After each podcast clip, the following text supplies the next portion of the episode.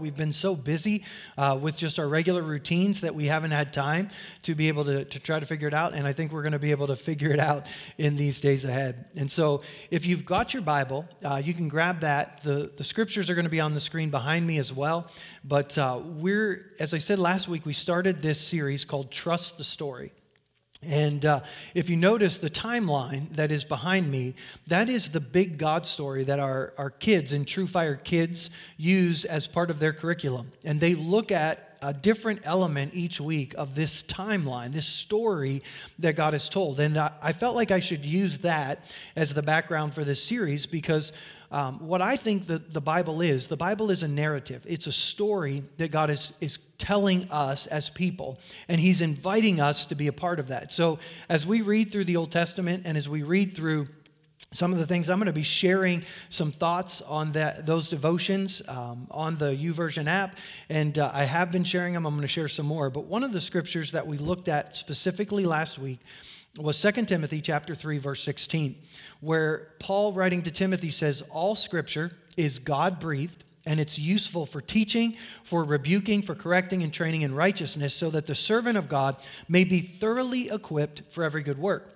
And you have to remember now, when Timothy's reading this, for him, that word scripture is um, Genesis through Malachi. This is the only type of scripture that's available to him. And not even all of those books would have been available to him at that time. And so we have to make sure that when we're reading the Bible that we put ourselves into the context that it, it is so we understand it. Now we have the benefit of the New Testament and all that the, the writers, like the letter that Paul wrote to Timothy, that that verse comes from we have that as well, but we have to be able to read the New Testament as a part of God's whole story that He's told from beginning to end. And last week, I shared some slides with you to talk about the difference between Eastern thought and Western thought. And those are available on Facebook if you want to look back over them. Um, it might help you put into context some of the things that we're going to say today that maybe you don't understand. And a lot, and all of that podcast, or all of those slides came from a podcast known as the Bema podcast, and I put the link to that on last week's Facebook page as well. And so that is there for you if you want to go to that. And I wanted to make sure to give credit to them because I didn't put that together, um, but I thought it was so well put together that I wanted to share it with you. And so Today, we're going to begin to look at, and I'm going to try not to move on the seat. Today, we're going to try to look at the beginning of this story. And I showed this slide to you last week, and I'm going to put it up again. Uh, hopefully, it's a little easier for you to read this week. But Genesis chapter 1 through 11 is what we would really call the preface of God's story. And we're going to look at this in more detail here in just a few moments. But in essence, in these chapters, what God is saying is that creation that He has made is good. And he's inviting us to trust the story that he is about to tell or that he's telling. And then in Genesis chapter 12 through Genesis chapter 50, he introduces us to this family who has learned to trust the story. And as we read about them, we realize they're not perfect. They make a lot of mistakes. They've got some warts in their life, just like you and I do. But God invites them to be a part of his story. And they start to learn how to trust God throughout that story. And then starting in Exodus, all the way through the book of Revelation, is what I believe is the narrative of God's story. And we could actually refer to this narrative as a tale of two kingdoms there's the kingdoms of this world and the kingdoms of God. Um, some other words, maybe instead of the kingdoms of this world, there's the kingdoms of empire. And what empire relies on, empire relies on force, it relies on coercion, it relies on fear. But the kingdom of God, or what the Hebrews would say, the kingdom of shalom, is a kingdom of peace. It's a kingdom of trust. It's a kingdom of invitation.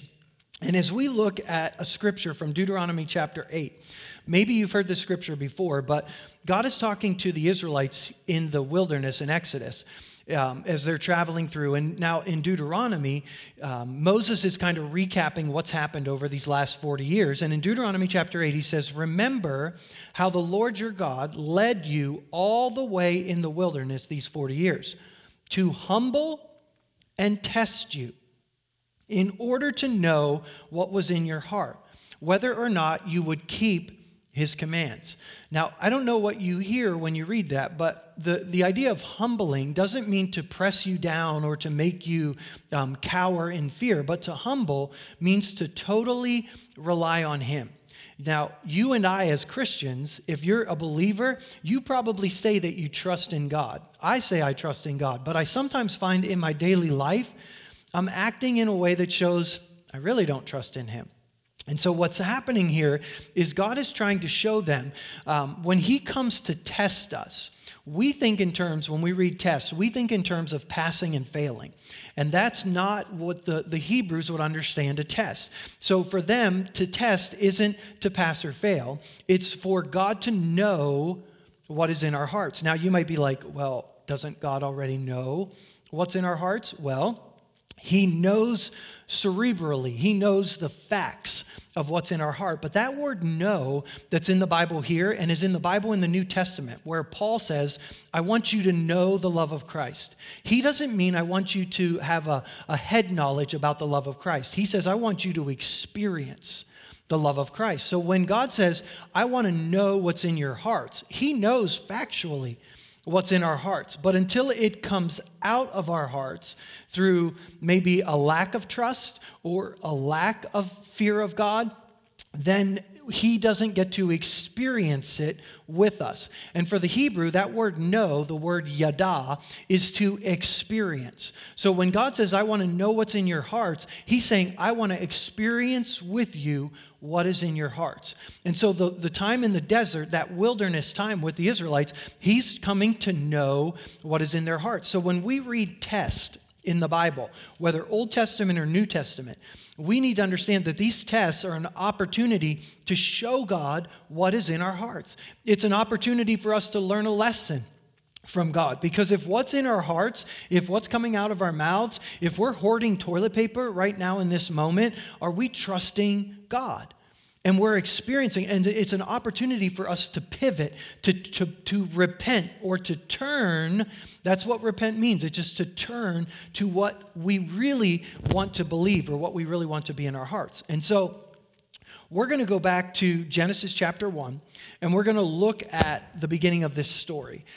There are four points that I want to share with you today, and if I don't have time to, to dive into each one uh, in depthly, um, maybe I'll just give you the point. But the first one that I think um, God is calling us into, He's calling us to trust the story.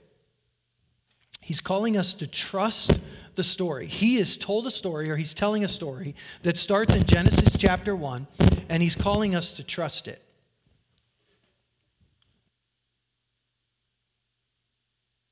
I'm going to switch microphones just to get rid of that static.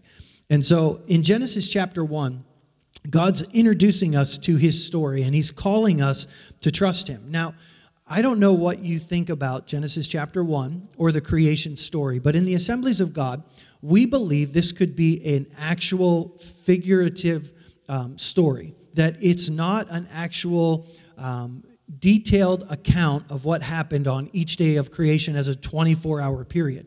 That's possible. But more than likely, if you, if you look at the context of Moses, the Hebrew mentality, the poetic nature of Genesis chapters 1 through 3, uh, I think that you'll find that maybe this is a little bit more of a narrative that's telling us a story or trying to illustrate some truths to us. So I want to go to Genesis chapter 1 Genesis chapter 1, it says, In the beginning, God created the heavens and the earth. Now the earth was formless and empty. Darkness was over the face of the deep, and the Spirit of God was hovering over the waters.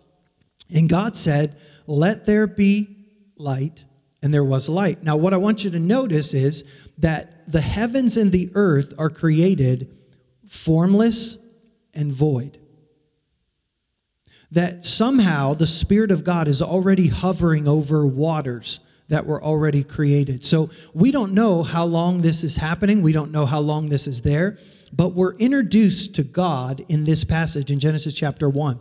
And what I want you to know is when we read this word God in the scripture, Sometimes it's the word Yahweh, which is like the, the name of God that he introduces himself to to the Israelites in the book of Exodus. And it's a, uh, a name of a creator personal God, unlike any other God that existed on the earth at that time.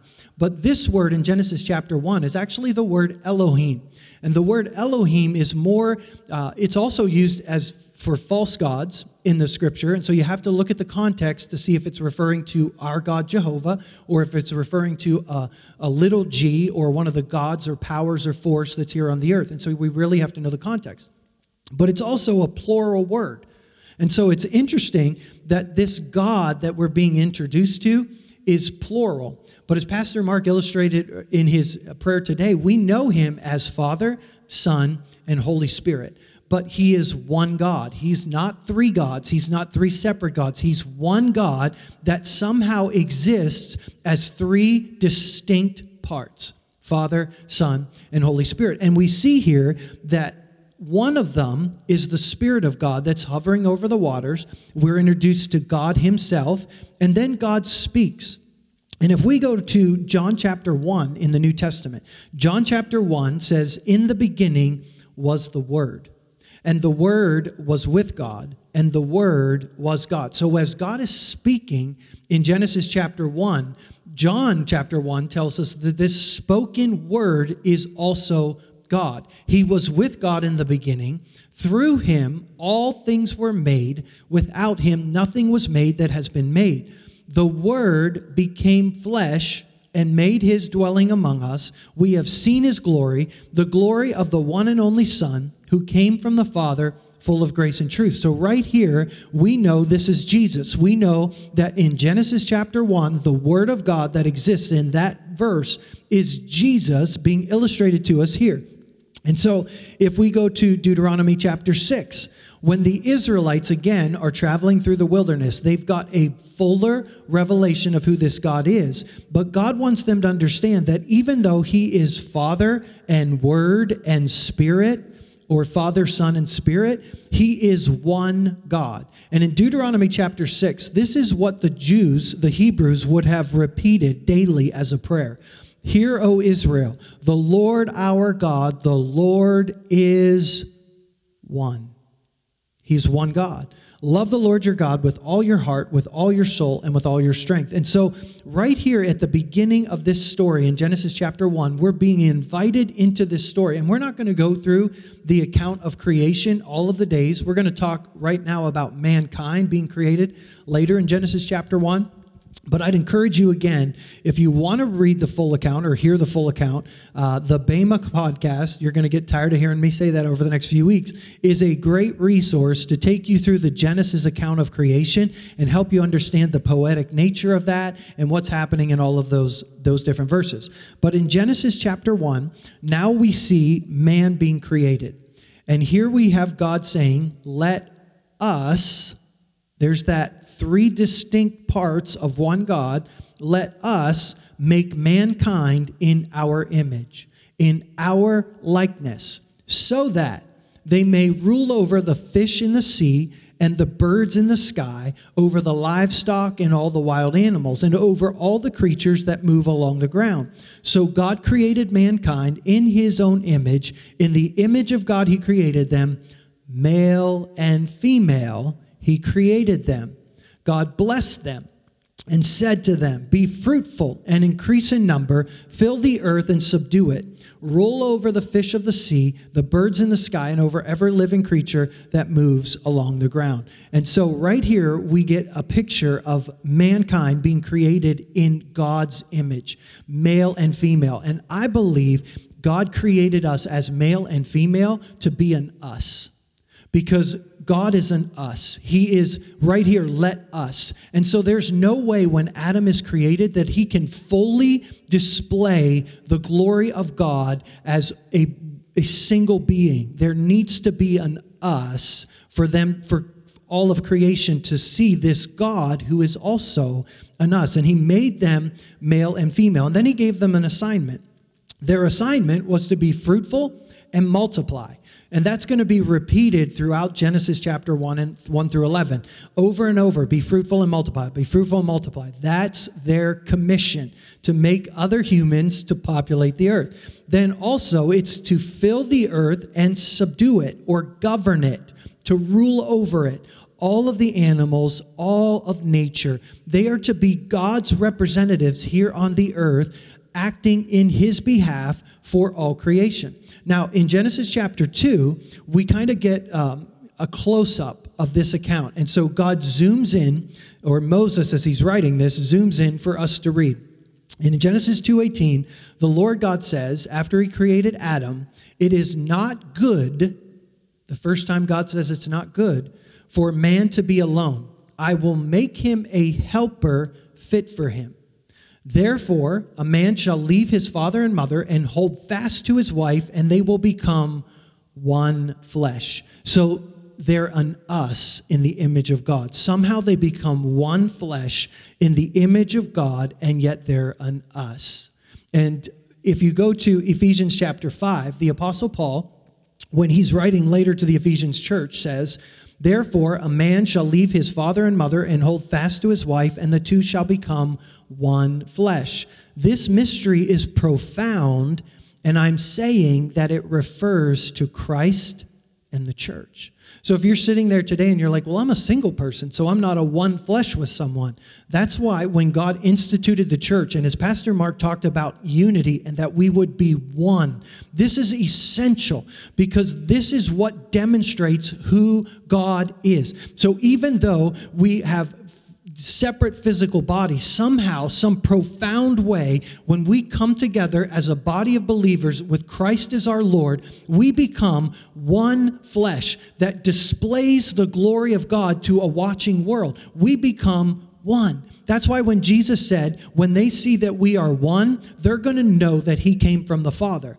And so when the church is divided, when the church is arguing, when the church is fighting and devouring and, and biting and devouring each other, the way Paul says in Galatians, we're not demonstrating who God is. Now, also here in Genesis chapter 2, we sometimes look at, um, you know, Adam and Eve created as male and female, and Eve was created as a helper to Adam. Now, as a Westerner, when we read that, we think helper. We think Adam is the top guy and Eve is the bottom person. She's the helper. She's like second in nature. But I don't believe the Hebrews would have read that. I don't believe the way that it's worded in the, the Hebrew text ever implies that there's a hierarchy of this person over this person. And I believe as we go through the rest of the story, we're going to see that that plays out later on. Let me show you one passage from Psalm chapter 54. This same word for helper is used in Psalm 54 4. Behold, God is my helper. The Lord is the upholder of my life. So, in the same way that Eve was Adam's helper, God is our helper. And so I believe that word helper doesn't mean what we necessarily think it means sometimes in our Western mindset. So we're going to look into that a little bit deeper as we go through the story. And here's the thing um, if you want to be an Eastern thinker, when you find something in the scripture that you don't understand, it's okay to question it. It's okay to be like, hmm, that doesn't make sense. I need to find out what that means. As Westerners, we don't even do that. We read the text and we're like, well, I don't know how that works, but you know, He's God, so who knows? God has hidden things in His Word for us to draw out. And if we will look at what is there in the Hebrew text, in the Greek text, if we do a little bit of study, we're going to find things that have been there all along for us to know and understand. And they're going to show themselves true throughout the rest of the story. So, God wants us, He's inviting us to know the story and to trust the story. The second thing is, He's inviting us to know when to say when, to exercise self control.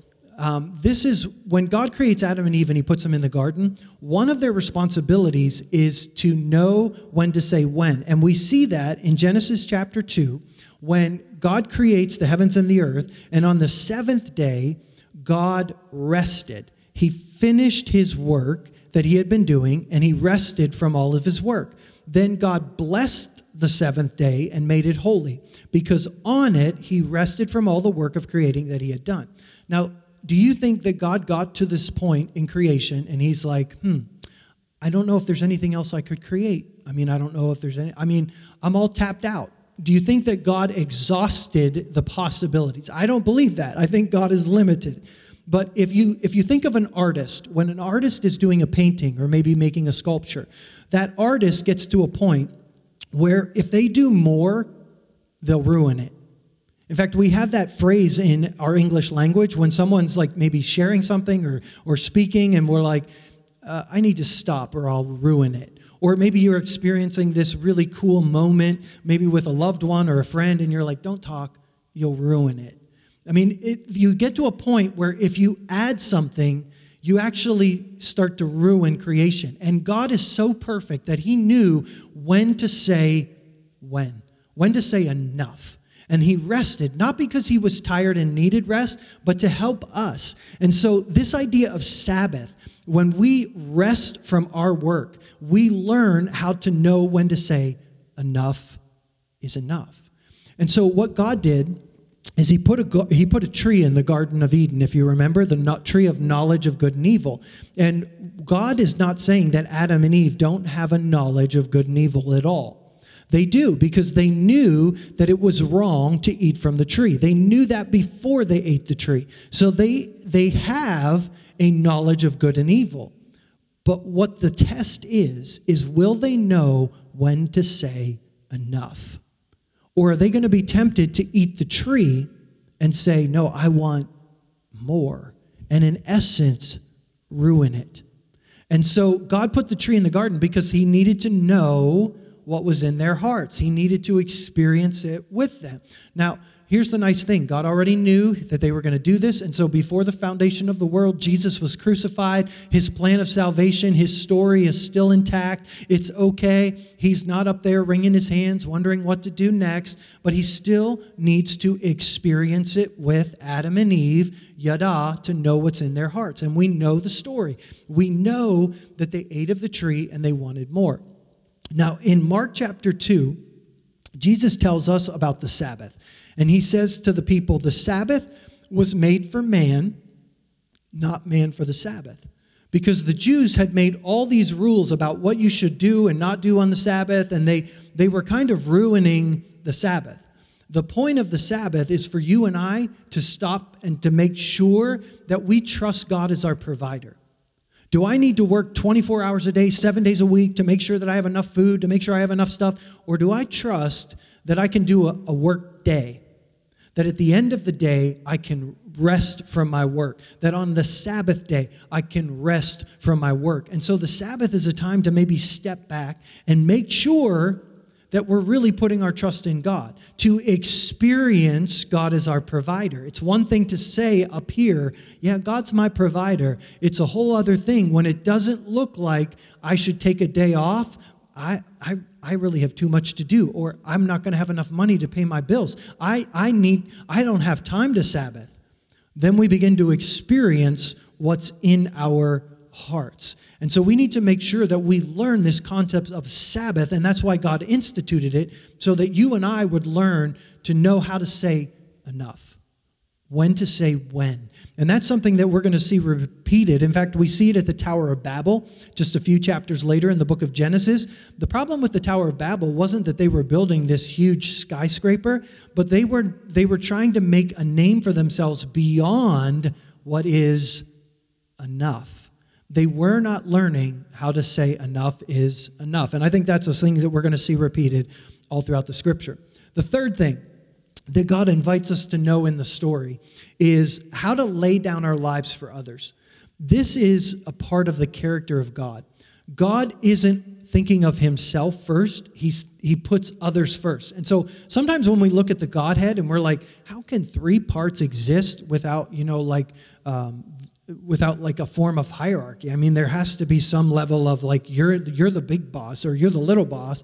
But when when you are a perfect God, and it's kind of hard for our, our, human minds to maybe wrap our, ourselves all the way around this, but when you're a perfect God and you prefer others over yourself, there's really no problem with hierarchy because there's this communal sense of oneness that in all of the decisions that are being made. And Jesus, I know, willingly submitted to the Father, and I know that the Spirit willingly points to Jesus, um, but I don't know that that necessarily makes God the Father like the chief boss, the way that we in our Western world like to think of it. And we're going to, again, we're going to spend the rest of the year talking about this. So if I'm saying something today and you're like, whoa, uh, you're going to have to tune in all year and you're going to have to read the Bible with us. And we're going to have to, to question each other and maybe push back a little bit the way that, that a good Jewish Eastern thinker would do.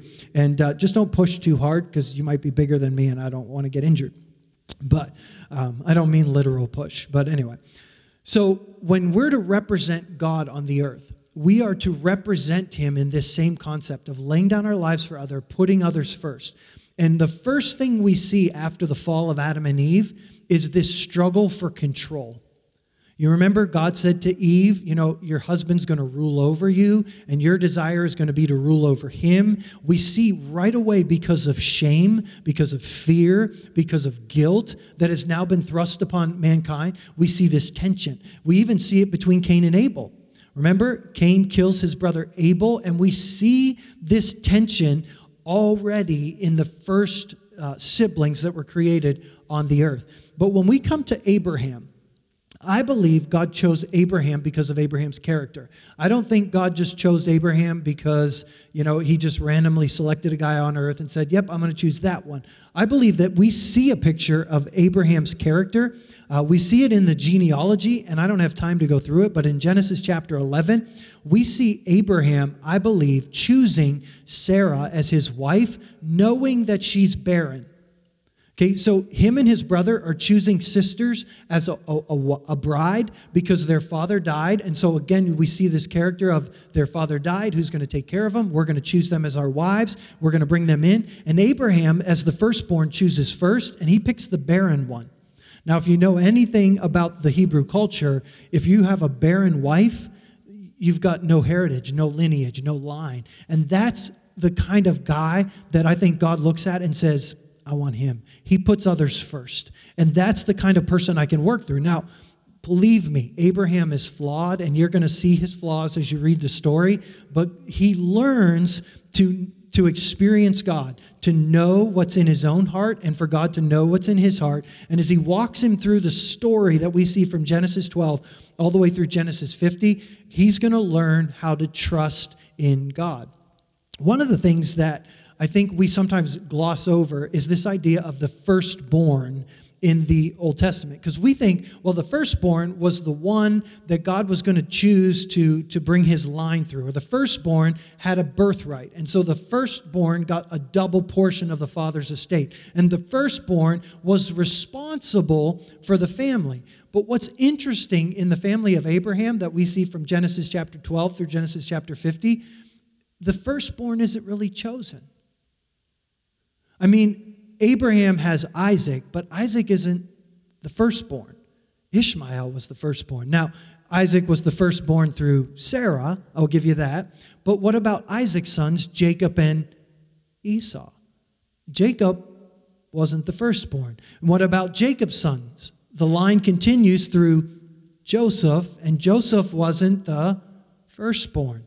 And then the line continues David wasn't his firstborn, Solomon wasn't the firstborn. So the lineage of Jesus, even though there's this heavy emphasis on the firstborn and the rights and the privileges and the responsibilities, I think God chooses the child that is going to live up to the responsibilities of the firstborn. And that, I think, ties into the New Testament and us as the, the firstborn children of God coming into the kingdom and living in that same firstborn mentality. Now, I know Jesus was the firstborn among many brothers, but you and I are called to that same privilege and to that same responsibility of living out the calling of the firstborn to provide for and protect the family. And I think that God sees that in Abraham. He sees that in Isaac. He sees it in Jacob. If you remember in the New Testament, we're told that Esau didn't honor his birthright. Esau didn't count it a privilege to be the firstborn son. And so, as a result of that, God chooses Jacob to continue the line through because of that. And so, this concept continues in the New Testament all the way through in 1 John chapter 3, verse 16. This is how we know what love is. Jesus Christ laid down his life for us, and we ought to lay down our lives for our brothers and sisters. This is something that is in the character and the nature of God from the very beginning. This is something that we're going to see as we read through the Old Testament, and even as again we read through the New Testament. God commands his people to look after the, the, the widows, the orphans, the crippled, the poor, the lame, the the, the marginalized, the foreigner among them. And there are so many laws that are set up. This is something that God repeats over and over again. Put others first. Consider yourselves the same as Christ who put others first. Lay down our lives for others. And so it's going to be repeated over and over again throughout the story, and we're going to see it. Now, the last one that I want to share with you today. So we're called to trust the story know when to say when, be willing to lay down our lives for others. And this one is to be the message. Be the message. See, God doesn't want orators who go around proclaiming the message, He wants a people who live out the message. I think of in the New Testament when, you know, the, Jesus says that the Holy Spirit is going to come upon you and you're going to be my witnesses. You're not going to go witness with your mouth. You're going to be my witness. Now, that might be with your mouth, but it also will be with your hands. It'll be with your actions. It'll be how you live out your life. And right now, we are living in a moment where all eyes are on the church. And it's time for the church to be this message, to be willing to lay down our lives for others, to be willing to sacrifice, to not fear in the face of everything that's happening to us. So, this idea of being the message is so important for us. Um, even in the story in Exodus, if you go to Exodus chapter 7, when God calls Moses to go back into Egypt and to go to Pharaoh. Look at what he says to him in chapter 7. See, I make you as God to Pharaoh, and your brother Aaron shall be your prophet. Now, first of all, there again, God is in us, and so he sends Moses. I know it looks like in the text that, you know, God's really giving in to Moses and sending Aaron along, but he's sending him as an us.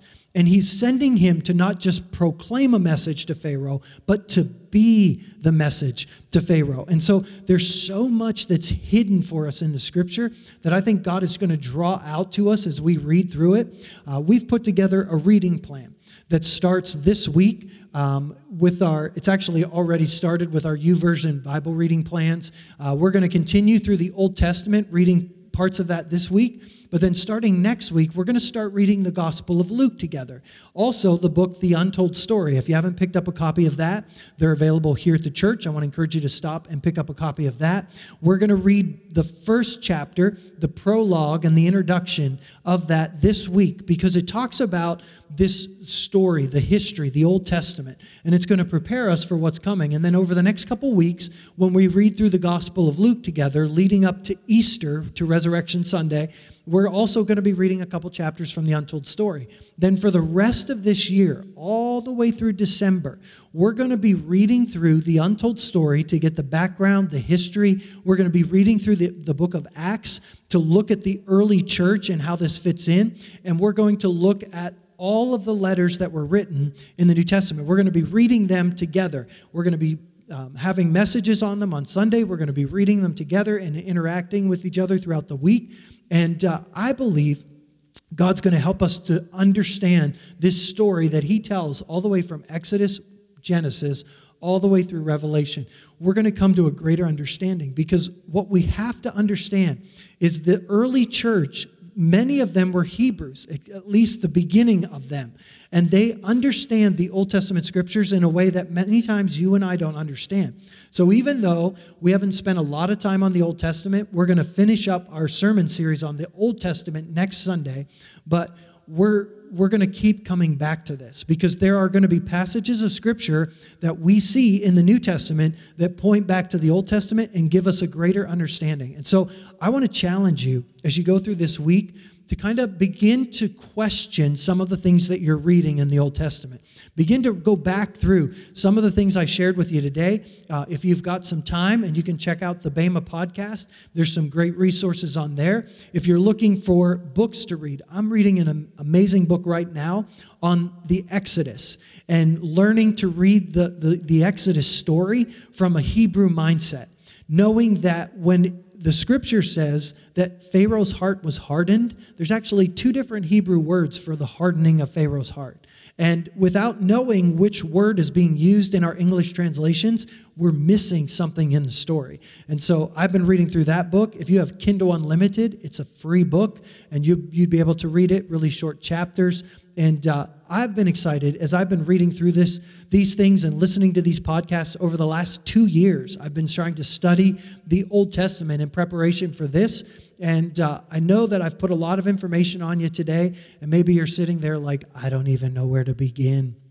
But let me just remind you live what you know. Live what you know. A few weeks ago, I told you from, from Peter's letter to the church it's not, we're not throwing out everything we've already learned. We're adding to our faith. And so live what you know, live it out. When you experience things that are coming out of your heart this week, don't be afraid to say, God, I don't like those things. I don't want those things as a part of my life. And really come to a place of repentance, of humility before God, and then let Him teach you some things about who He is. He wants you to experience His love. He wants you to experience His peace. He wants you to experience His provision. And I'm going to pray that over us as we go through these weeks ahead. I want to encourage you as we do Zoom calls, Zoom in with us. If you want to, to have a, a conversation with me and ask some questions, call me. I mean, I've got nothing but time right now to talk on the phone, to maybe meet with you and sit six feet apart uh, in a park somewhere so that we can have conversations about what God's doing. Do it with one another. Call each other on the phone. Uh, process these things together, and who knows what God is going to do in our lives out of what seems like an interruption in our lives. I guarantee it's not an interruption to the Lord. It's totally a part of what He's been planning all along because he's been ready to use this this moment to to build his kingdom in our lives and in our community and in our world. So let's pray together. Father i just thank you today for the story that you have given to us and that you have invited us to be a part of. God i just thank you for the privilege of partnering with you to be your representative here on this earth. I'm praying for everyone right now, God, who's watching this message today.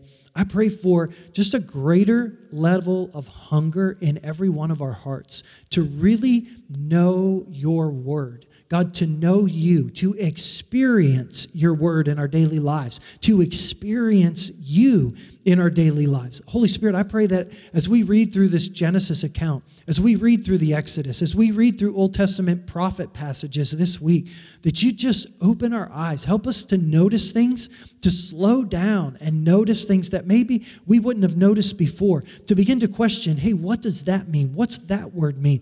God, not to be afraid to even humble ourselves before one another and begin to have conversations that, that just continue to deepen our understanding of who you are. Holy Spirit, I pray peace over every family right now. God, I pray that your peace would flood every heart. God, for anyone right now who's anxious, who's uh, maybe afraid, God, who's maybe worried about what's going to take place, God, I pray for every uh, condemning thought, every shameful thought, every fearful thought to be just extinguished right now by the, the spirit of peace. God, that your spirit would flood every home that's listening right now. God, that you would maintain that peace. Help us to maintain it in our hearts. God, not to allow the news, not to allow the reports, not to allow anything that happens in this week ahead to shake that peace in our hearts. Holy Spirit, I pray that you'd give grace to every one of us to begin to understand your word. God, I pray that there would not be discouragement in our hearts today, that we would not think that we're not educated enough to, to understand things or uh, we don't have the right personality to understand these things. But, Holy Spirit, that you'd give us grace to begin to understand your word like never before.